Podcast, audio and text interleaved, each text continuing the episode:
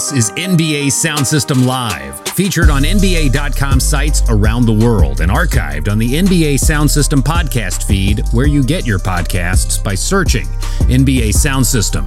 Thank you for joining us. Follow us on Twitter, Instagram, and Facebook, each with the handle at NBA Sound System, or visit us at NBASoundSystem.com for more. Now, NBA Sound System Live. It is indeed NBA Sound System Live. It's Carlin Gay, it's Scott Rafferty, and we are smack down in the middle of the NBA final game, or game four and game three. Uh, we saw game three that made it a series, Scott. We are now moving towards a game four that could make it a memorable finals. Uh, how you feeling? Uh, I, am I'm doing better than Team USA today, Colin. Um, I, am feeling good. It's a good time in the, the basketball calendar, I guess you, you can say. We got the NBA Finals, as you said, going on. We had Olympic qualifiers and our exhibition games going on, free agency and draft around the corner. So there's there's a lot happening in the basketball world right now. Yeah, you brought up the Olympic qualifiers. That is the reason why we had such a uh, a break between episodes. I uh, my job's busy. got in the way. Yeah, my job's got yeah. in the way of recording NBA Sound System and of going live uh, here, 3 p.m. Eastern, uh, noon Pacific, across the NBA Global Networks. But we're back, and uh, we shouldn't have any interruptions from here until the foreseeable future. As you said, plenty of basketball to talk about, uh, both in the NBA, internationally. The, we have the Olympics coming up soon, so we'll talk about Team USA a little bit later on this program. Further down the line, people forget that we have an NBA draft that's kind of in the background, boiling to a to a I guess fever pitch soon. Two weeks away from that, and then after that, free agency that's quietly underneath. Um, very, very few storylines that are uh, surrounding free agency, but that's going to start coming up uh, as we get through the NBA Finals here. So let's let's talk about those NBA Finals, Scott, because we are now in a series, two one in favor of the Phoenix Suns. Uh, the Bucks held home court, winning Game Three in blowout fashion. Giannis Antetokounmpo was incredible. Um, and but but so far, you, you know, your thoughts on the first three games has it played out the way you expected it to? Mm, that's a that's a good question. I, I was really excited about this series because I was super high on the Suns all season long. I didn't see them making it to the finals, but I thought they were going to be a really good team. Um, and, and, the Bucks, you know, we we've seen them the last few years, number one ranked team in the Eastern Conference, best defensive team in the league, and you know they, they were a different team this season. and Things kind of broke well for them, and they they're here now in the finals against the Suns. So I thought it was going to be a super competitive series, but the reality is had we done this before game one, we probably would have spent the entire show talking about Giannis's knee. And um, I mean, that was the biggest topic going into the series because we had no idea what kind of condition he'd been. And the reality is, without him, the Suns would probably win pretty handedly. But with him, as we are seeing, this has the makings of a, a very competitive series, one that could go either way. Um, but it, I mean, even saying that, it, it is interesting because the Suns kind of looked unstoppable in the first two games of the series. Um, but then in game three, off of another historic game from Giannis, back to back 40 and 10 games, and he's only the second player in NBA history to do that in the finals, joining Shaquille O'Neal. Um, it, it looks like they're starting to kind of figure things out on both ends of the court. Um, whether or not they actually have, I think we will see in game four, and that's what's going to make it so interesting because obviously, if the Suns go up 3 1, no team's ever come back. Uh, sorry, one team has come back from 3 1 deficit in the finals before, so that's that puts the Bucks in a tricky position. But if the Bucks can win a game four, going back into game five, having won two in a row, um, I think you got to feel pretty good about their chances. And again, going back to the Giannis injury, he looks pretty good and he looks like the best player in the series. And anytime you have that, you know, you have a lot of things going for you. Interesting you say that because I didn't even like the way he's played. I totally forgot that his knee was uh, bent backwards the way it was in that Hawks series, and it's easy to forget because he's the dude's balling. I mean, he, he he's looking, he's getting comparisons to Shaq in his prime, uh, two 40 point games back to back, keeping them in the series. Um, he's really flipped the switch and delivered on uh, on a level that I don't think many people have been able to uh, really see him um, deliver on. It, we're been waiting to see him do it on the biggest of stages, and he's doing that right now. But in terms of the series itself, I think it's going the way I expected it to. I uh, I will say because uh, we didn't get a chance to do it on the on the uh, on the show, but I did predict Suns in five, Scott. I said Suns mm. in five. I was very, uh, and a little bit of that, of that had to do with the fact that I wasn't sure what Giannis's injury would be like. But I also, it was me giving more credit to the Phoenix Suns and w- the way they kind of blitzed through the playoffs. Because I, I think if once the, if the Suns are able to complete this win and, and complete get the next two wins and win the series, I think we'll look back on this playoff run and this season as a whole and kind of be like, we underestimated them throughout. I know a lot of people were saying, you know, this is a good team in the regular season, uh, you know, yada, yada, yada. But they finished second in the league in terms of record. Um, they walked through the Lakers. Yes, the Lakers were hurt, but they still walked through them. They walked through the the uh, the Nuggets and and were able to get past the Clippers. Granted, injuries had something to do with with two of those, actually all three of those series, because Jamal Murray was out for the Denver Nuggets. But the bottom line is, you could only play who's in front of you, and they got they got those series done in short order. Like it, it, you know, they didn't have to go to a game seven. They didn't have to force themselves to to play extra games that they probably shouldn't have. I think the teams that they played, Lakers and the Clippers, got the wins that they, they could have the, the best amount of wins that they could have gotten in those circumstances given the, the roster that they had. And the Suns really you know demolished them. And and uh, winning games on the road was a big part of that. Not only in the playoffs but in the regular season. They were a great road team in the regular season. So I I, uh, I said five because I do think that they're going to go to Milwaukee and take one. They have to take game four if my prediction is going to hold true. Um, and I do think that they have an opportunity to do that. Now Giannis has been incredible. I wasn't I wasn't expecting him to be this. Uh, he, he's turned into something um, of a of a, a Jordan slash Shaq mix in in this uh, in this series in the last two games at least, and he wasn't bad in game one either. Um, considering the fact that he you know he was, was his first game back off of uh, the injury, um, but it seems like he's put that out of his head mentally. Uh, credit to him. And also, I feel like he's sort of silencing some of the critics that you know said that he couldn't be, um, you know, the, the, the, as dominant as he was in the regular season in the playoffs. Me included. I'm putting my hand up, Scott. You can't see me, but me included. My hands up. I I am very very surprised by the way he's been able to dominate these games and not only just dominate the games because he he's had series where he's put up big numbers before but that I felt like that was designed by the other team. The other team saying, you know what? If we can't stop him, so let him go crazy, and we'll make sure that we stop everyone else. I think the Miami Heat did that in the bubble. Uh, that, that was a prime example for me that comes off the top of my head. I, I think he's been able to figure out a way to dominate, but also keep his team involved. And uh, you know, Bud's not going to get credit for any uh, adjustments that he's made. Uh, he, he can make a thousand adjustments from now until you know the end of the series. No one's going to give him credit for that unless they win. But uh, he's made enough adjustments with Giannis taking the ball out of his hand, and then Giannis himself has made some adjustments throughout these playoffs that I've been waiting for him to make all for the last two years, and that's just being more patient. He still can play with that bull in China shop mentality, but when's the last time you saw Giannis draw an offensive foul? You know, it, it, that used to be like uh, once a game, you know, leading him into foul trouble and all these other mm-hmm. things. We haven't seen that in, this, in these finals. Uh, he's been very patient. And of course, if he makes the free throws, you know, we'll, we'll throw a parade for him uh, like he did in game, game three. But it's the patience for me, it's the adjustments that Bud's made. But Giannis really is silencing the critics, me included. Well, the, the interesting thing about Giannis too is I don't know if we talked about this on the podcast before, but we've talked about it off air before, in that prior to these playoffs, it was kind of hard to think in your mind of like a signature Giannis game in the playoffs. And like you said, that is not to say he hasn't had big games in the playoffs, but it was hard to remember a time where, you know, the Bucks needed to win a game, he needed to have a big one, and he just put his stamp on it from start to finish.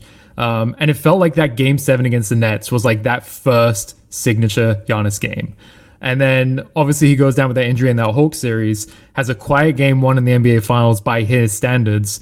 And then in games two or three, he goes back to back 40 and 10 games and just looks like the most dominant player in the league. And like you said, I, I think I, I wrote, I, wrote, a big piece after game three about kind of how he's been dominating this series and looking at some of the numbers and basically top to bottom, like the, the, they'll, they'll like jaw dropping numbers that he's posting. Um, against, against DeAndre Ayton as his primary defender, according to the matchup data, he scored 28 points on 11 for 25 shooting. So that, that kind of points to Ayton, Ayton doing a pretty good job on him. here's a crazy one. Against everyone else on the Suns, he scored 75 points on 24 for 31 shooting from the field. And going through the tape, like Ayton has done a pretty good job, but one of the things that Ayton has going for him is that he's been able to encourage Giannis to settle for some jumpers here and there, both from three point range and mid range. And as we've seen throughout that net series and, and throughout these playoffs, really, that's a shot that defense is just going to live with. But basically, anytime Giannis gets someone else on him, whether it's Mikal Bridges, Cam Johnson, Jae Crowder, he's been so aggressive about, like you said, picking and choosing his moments but punishing them with his size, whether it's putting his back to the basket, overwhelming them with his size, little duck-ins underneath the basket, um, even attacking the offensive glass. Like th- there are so many times when not only he gets out in transition and beats DeAndre Ayton down the court, but he gets up the court quicker than he does, which forces a Devin Booker to switch onto him, and he immediately attacks the offensive glass. Like it, it really does feel like kind of all the all the pieces are coming together for Giannis, and he's realized what he needs to do to be at his best. Um, and, and, as we're seeing in these last two games, when he does that, I mean, there's there's it, it, feels like there's nothing that can really be done to slow him down. So he he's been absolutely incredible. Obviously, the job is not done. It's only three games. The Suns lead up two one.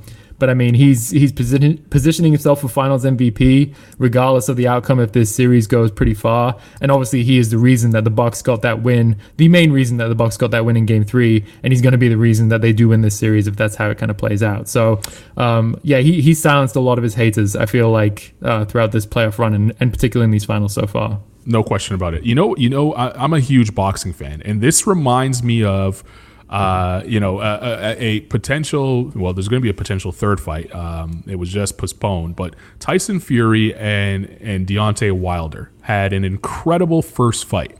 Um, I know you're not a huge boxing fan, but uh, just for the for the small minority out there that are you know boxing fans, will will remember this. It was a big fight, Scott. It, huge fight. Tyson Fury, uh, Deontay Wilder. Deontay Wilder's a big knockout guy. He's sort of in the mold of uh, the boxing version of Giannis, where people say that he only has he's a one trick pony and everything else. But what happened in that fight was Wilder was getting beat for the majority of it, and then finally unlocked this this knockout power in the final round, the twelfth round.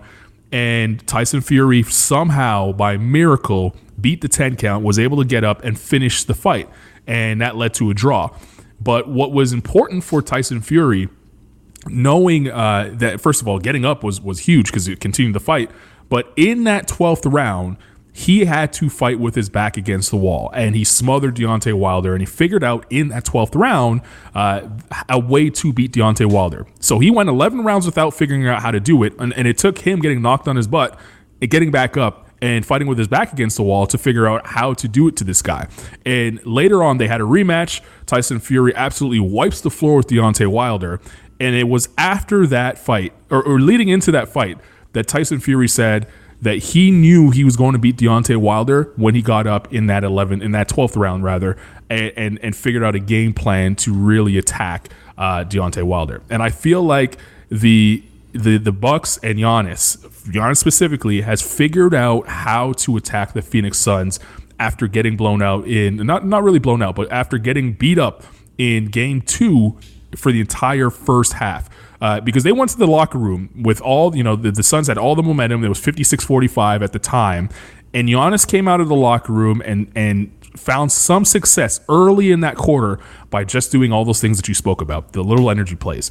And since then, he hasn't stopped. He finished that, that second half with 30 points. Obviously, uh, you know, a game a game high of uh, 42 on the night, and it was an incredible for- performance, even though the Bucks lost. But he carried over that same sort of mentality to Game Three, and it ends up being a blowout win for the Bucks.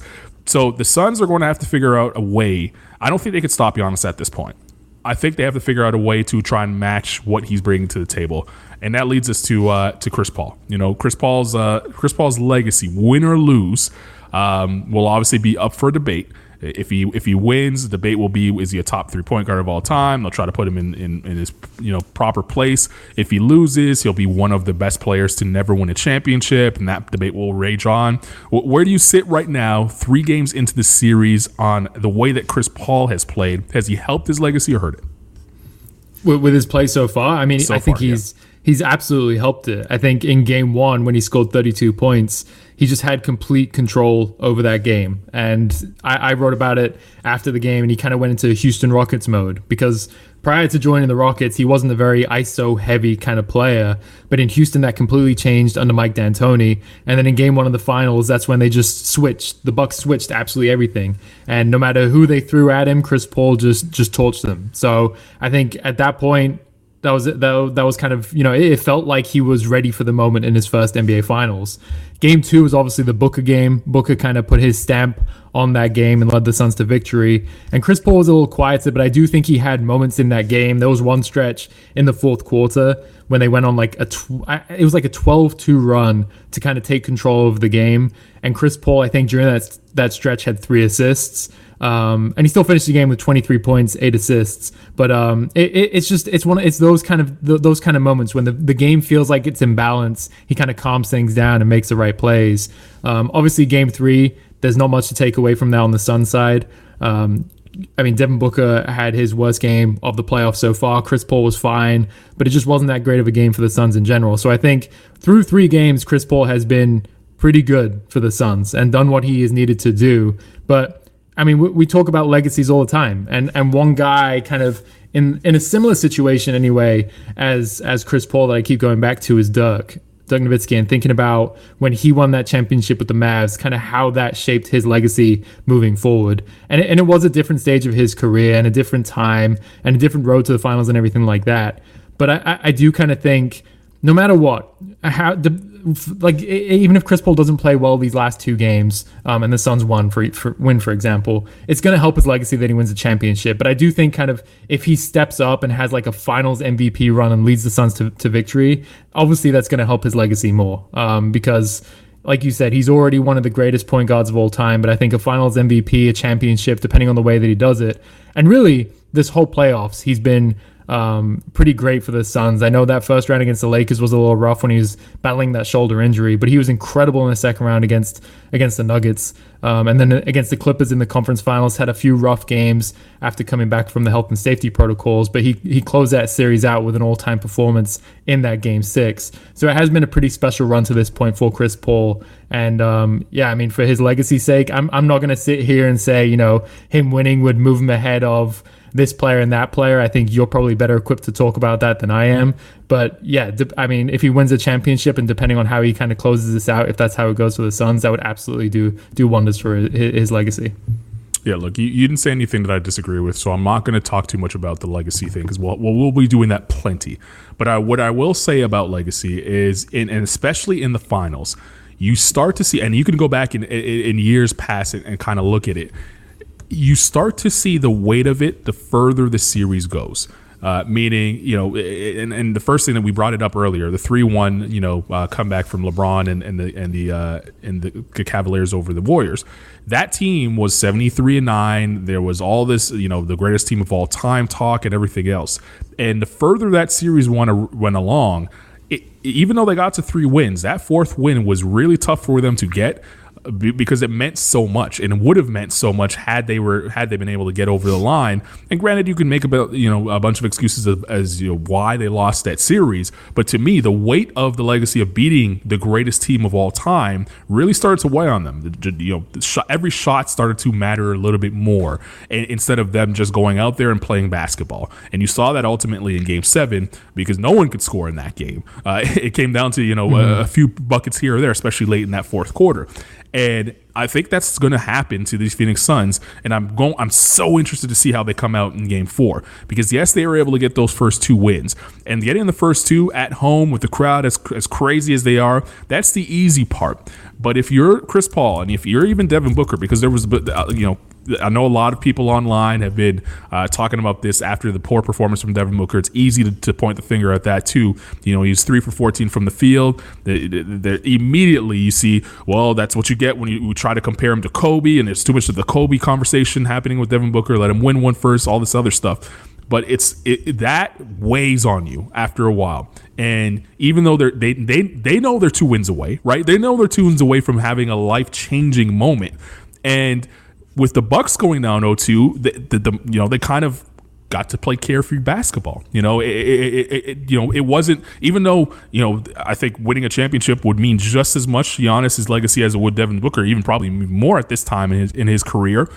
Giannis going down 0-2 was okay. Well, from here on out, now you know my back's against the wall. All I could do was play great. You know, I don't have to think about it anymore. I'm going to go to the line and knock down free throws. I don't have to think about it anymore because these aren't meaningful. You know, uh, you know, moments uh, w- with weight on them. I could just go out and play freely. And the rest of the Bucks, you kind of felt that playing at home. They were free. You know, uh, Holiday shots start falling finally. Middleton still hasn't really found the touch, but I think it will come. But you start to see them play a little bit more carefree free. And and you start to see the Suns think a little bit more versus just going out and playing basketball the way they had in games one and two. And I think that's where the legacy comes in for both these teams is you know as long the longer the series goes, the tighter these games are going to get. Uh, you know, shooting is going to drop. You know, field goal percentages are going to drop because guys are thinking more. And I really want to see how that affects a guy like Chris Paul, who knows that you know he waited so long to get a shot, and now this may be his only shot.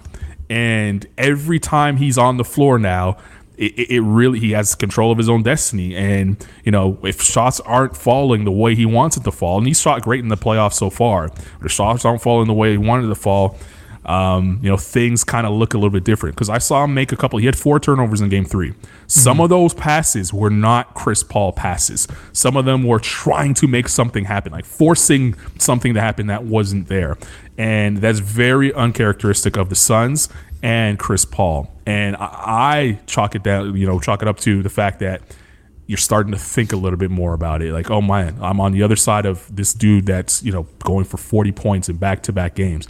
I can feel the weight on me now. I can feel it a little bit. I, I and and like I said, you see it in every single final series, and, and I could go back just in recent history. Uh, you know, it, it, but but it takes a great great player to overcome that. The Raptors sort of had that, you know, going through their playoff run. The only thing that overcame that was Kawhi Leonard because he's he had done that before. You know, they, you needed someone like that that had been there before. And I wonder if the Suns, who none of them had played a finals game until you know, other than Jae Crowder, until until now, I don't know how. Uh, you know, Jae Crowder's not the guy that's going to overcome that, right? It's going to have to be Chris Paul or Devin Booker. And we see on the other side, Giannis being the guy that's like, okay, I've failed so many times but I'm, I'm here now and I'm in the zone. I'm going to carry my team. I don't know if the Phoenix Suns, or I want to see in game four if the Phoenix Suns have that guy, whether it's Chris Paul or Devin Booker to respond to Giannis.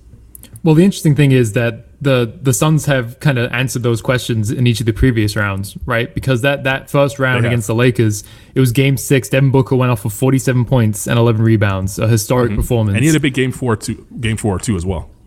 Yeah, and then that, and then to tie that series up. And then game four against the, the Nuggets in the second round to end that series, Chris Paul goes off for 37 points on 14 for 19 shooting. And it was just an absolute Chris Paul clinic. And then that game six against the Clippers in the previous round, Chris Paul goes off for 41 points. And I think that was a huge moment for him as well, right? Because he'd never been to the finals before. And that kind of felt like, to your point, um, the Clippers went on a run. It looked at a state, a point of the game where it, it could have kind of gone either way. And Chris Paul just said, "Nope, this is my time. I'm taking this game over," and led them to victory. So it, it it, it, will be very interesting to see, um, you know, if the Bucks can apply sort of a similar amount of pressure in Game Four on the Suns, going back into Phoenix, tied at two-two, kind of how the rest of this series plays out. Because I mean, I, I think the Bucks could absolutely do it. They proved in Game Two they made things more interesting than they probably should have been. Game Three, obviously, they blow them out. So um, it, as I said at the top, it kind of looked like the Suns were sort of unbeatable at least through one and a half games of this series. But it's it, it's it's always interesting how quickly things can change, and that's just the reality, right? There's only seven games, and it feels like every game you learn something new about a team. But um, mm-hmm. I go back to that like Bucks Raptors series in 2019 in the Eastern Conference Finals. You know, Bucks up 2-0. Game three goes into what was it? Just one overtime or double overtime? And I remember at the time thinking like the that like good for the Raptors to to at least get one. Um, and by no means I, I I didn't think they kind of the, the the switch had been flipped at that point and they were going to run away and win three straight to advance to the final. So it, it is just it's it's always you know a good reminder of how quickly things can change in, in any series, but but really especially in the finals. Yeah, it uh, and and by the way, it wasn't like they blew the team out in overtime either. It went to double overtime, and That's what they yeah double overtime, and they won by six and uh, there was only nine points scored in overtime by the Bucks, 15 by the Raptors in that second overtime period. They they, they only scored seven points each in that first overtime period. So there was a again, and that's a lot of nerves, a lot of nervousness in that arena. And sometimes it helps you with the crowd, and sometimes it hurts you with the crowd. That's the other thing that I'm going to be interested to see. This Milwaukee crowd has been incredible outside the Deer District or whatever it's called. Uh, you know, an awesome scene. Really, really, really, really nice to see Milwaukee sports uh, and Milwaukee basketball get that sort of shine. Um, you know, not a lot of people uh, understand that these fans are really passionate about their team. Uh, you know, uh, passionate about the franchise and the direction it's going in, but they also know that you know the last two years this franchise has run into you know a little bit of a, a start and stop with first of all coming up with the Raptors. They go up 2-0 and then lose in four straight. And you know the, the, the Heat sweep them out of the bubble. So you look at uh, or was a gentleman sweep or the sweep? Gentleman sweep out of the bubble.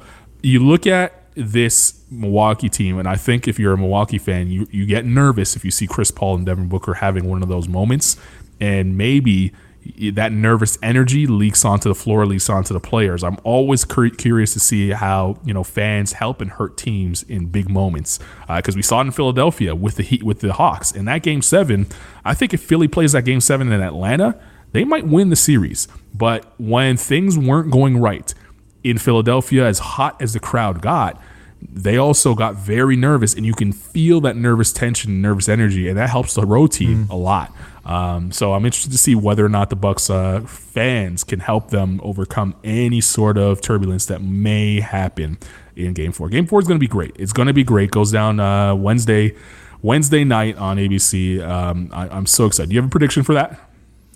Oh, you put me on the spot. You know I don't like to make predictions. Um, I, I, think I, I kind of lean towards Bucks. I, I do think they've they've figured some things out. Defensively, I'm not worried about this team. Like they've been pretty pretty spot on all playoffs outside of that game one against the Suns, which even then I think some of the decisions they make you can kind of talk yourself into. But defensively, I think they've been they've been awesome. And really, the biggest question for them is offensively. And it's not Giannis at this point. It's kind of you know is, Jrue Holiday going to make those two or three wide open threes? Um, is Khris Middleton going to hit? You know, a couple mid-range shots and hit a floater at key points in the game when teams are loading up on Giannis. So offensively, if they can kind of get that that that second guy going, um, even a third guy going, I think that'll go a huge way for the Bucks. Um, and I'm also very curious to see how the Suns do defend Giannis after those two games that he had in Game Two and Game Three. But I, I, I don't know. I feel like the Bucks might have something. I also picked this series to go into six games, so the Suns in six. So I, I think Bucks win the next one, and maybe the Suns take the two after that. Winner of Game Four for me wins the championship. Period. Okay. I, I, think if if the Bucks are able to get back in the series, even it up, and head to Phoenix and put the pressure on them to deliver in Game Five, I, think Giannis has figured it out. I think you know Middleton and, and Holiday by that point would have finally gotten out of their slump. And I think the other guys, you know, Pat, Pat Connaughton is quietly having a nice little series. Um, you know, Lopez in this in this short amount of time is having a you know enough of an impact to keep him on the floor. And then Bobby Portis you know, he's obviously going to play better at home than he is on the road. But if he can pack that, you know, energy up and bring it on the road with him, that's going to be a scary proposition in Game Five because you don't need, you know, a guy like that really triggering the rest of the team to get going. Um, I think if the Bucks win Game Four, they win a championship. Obviously, if the Suns go up three one, it's it's it's curtains for uh, for the Bucks. So uh, that's the amount of importance I'm putting on Game Four uh, coming up. Um, all right, let's get to Team USA because uh, they they're their their first two. Let, let us be clear, their first two pre-Olympic tournament games. okay, this is not the Olympics, folks. Pre-Olympic tournament games haven't gone their way. They lose to Nigeria, a really good Nigeria squad, by the way, with a lot of talent there, um, by three, and then they lose to Australia handily. Australia took care of them um, just yesterday at the time of uh, us speaking now, and there seems to be a lot of panic amongst fans, uh, you know, amongst uh, especially NBA fans, I, I, think, and more so NBA fans than fans of basketball. And when I say basketball, I'm talking the international game. I'm talking about fans that are a little bit more worldly, uh, that don't just only look at the NBA as the be all end all. Those type of fans sort of know the deal here. Um, from my perspective, Scott, and you know I do a lot of international basketball. I call play, uh, you know, play by play for mm-hmm. FIBA, so I see a lot of international basketball. And over the last I've done I've been doing it for almost five years now, which is incredible. Over the last five years, what I've noticed going to these tournaments is a the FIBA game is so different from the NBA game. Um, it is, you know, yes, it's basketball, but the game is different. There's just small little rule changes mean something, um, and just and just force you to play a different style than you're not used to on a daily basis. At the end of the day, talent is always going to be, you know, give you an opportunity to rise to the top. You still have to have talent, but there are strategic things that you can bring to the FIBA game that will keep you in a game longer versus, you know, playing an NBA game where you do some of those things and you'll get run out of the gym. And then the other thing is shaving the eight minutes off, the extra eight minutes off of the game. You know, FIBA only plays 10 minute quarters. It's a 40 minute game tops. Uh, if there's overtime, obviously, there's that's that. But the 40 minute game uh, versus the 48 minute game forces you to make in game adjustments a lot quicker than you're accustomed to in an NBA game. And it also, you know, if you don't have it going in a 40 minute game, guess what? You don't got it going that night. You got to find another way to contribute. So if your shot's not falling in the first quarter, you're probably not going to be falling in the fourth. And if you have it going, you can stay hot a lot longer in those games.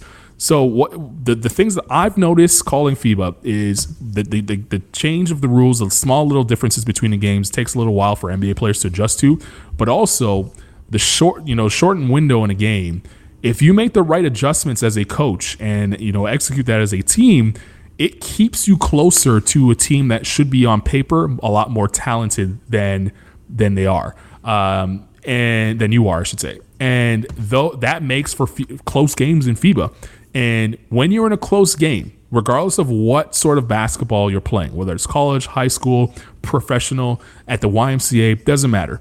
If you have no chemistry with the team that you're playing with in a close game, it will show up big time and you'll get embarrassed very fast. And that happens a lot at the international level.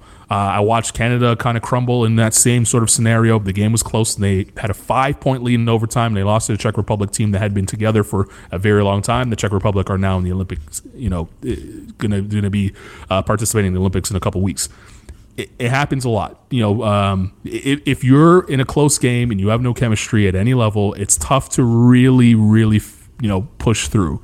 And we've seen that now in the last two games. Team USA doesn't have the chemistry. They've only played two games together. A lot of these guys are unfamiliar with the FIBA game, and you know this is what happens when you're when you're when you're going up against you know players on the other side that are treating you like this is this you know their championship. This is their game seven in the finals moment. You know, regardless if it's a pre-tournament game, you know Nigeria wants to beat Team USA. Um, same with you know Australia. Australia is a, a very good team, a team that should medal. They want to beat Team USA because it means a little bit more to them in a pre-tournament qualifying game than uh, than it does for the Americans. So I'm not pushing the panic button yet. I think Popovich is a good coach. I think there's enough talent there, and I also think that these losses are going to help them because they have time to recover from the little mistakes that they're making now. You know, to for the two weeks that they have to, to prepare for this thing, but um, you know, I think it's an eye opener for for a lot of folks who just focus solely on the NBA uh, to say, hey, um, you know, the rest of the world isn't bad at basketball. Yeah, you're obviously much more qualified to speak on this than I am, but I, am not quite ready to to push the panic button yet.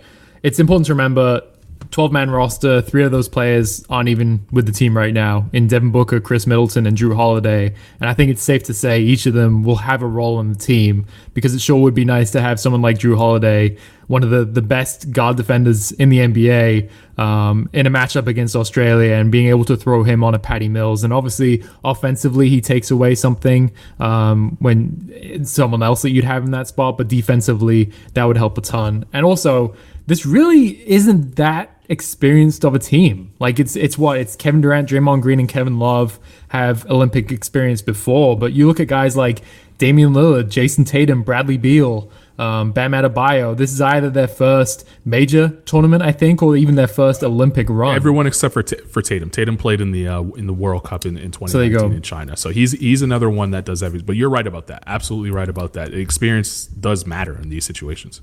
Yeah, so I, am not surprised that it's it's they've gone off to a bit of a slow start, especially when you throw in all the stuff that you just said, like different rules, different ball, um, the the length of the game is different. Like there's so many other things in internet.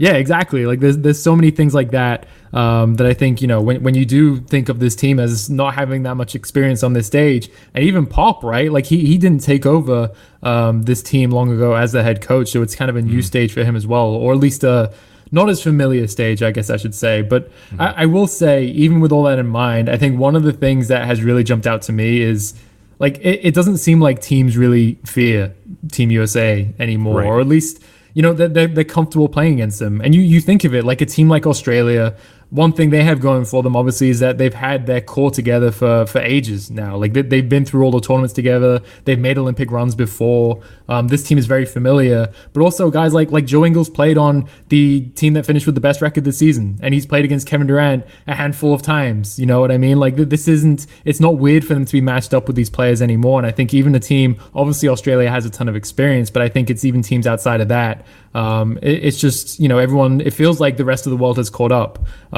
And I mean, that was even clear, what, back in 2012, when, when was it 2020, 2012 when Spain and USA had that final that kind of went down to the wire? Um, yeah.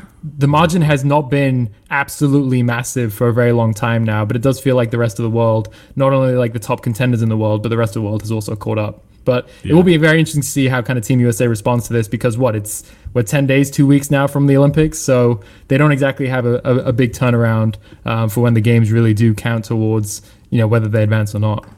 Yeah, it's it is. Uh, it's going to be fun. I think that that's the that's the one thing that you know people uh, you know and I, and I know my FIBA friends are are very excited about this tournament because uh, there's not a lot of uh, you know um, there's not a gap between uh, America and the rest of the world anymore. Um, by the way, that that uh, that final you were talking about that went down to the wire between Spain and, and the U.S. Uh, was 08. Um, you know, 08, the, okay. The, yes, in, in was it really? In, uh, yeah, 08 Goodness. in China.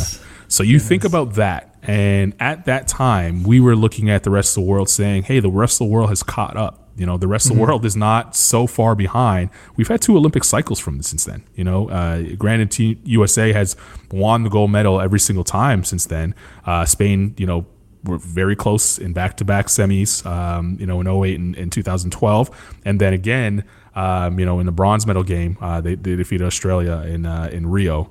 Um, and Serbia got to the finals against Team USA, and we had we find uh, that that was a little mm. bit of a, a, mismatch by the time we got there but that was a really good U.S. team. Um, but now you look at the top 15 players in the NBA. It's you know there's a lot of international talent there. Um, yeah. one of them is going to be in this tournament in Luka Doncic. Um, you know he, he's he's he's very much uh, he could be. You could make an argument that he's the best player in this tournament. You know when's the last time that's happened at an Olympic Games where you say the bet you know the best player uh, on the floor in an Olympic Games is not American. Um, wait, wait, wait, wait. I look. It, it's between I, him and Kevin Durant. It's between him and Kevin. Durant. I, I love Luka, But I'm saying if, when you say yeah. bring in the FIBA, the FIBA game now.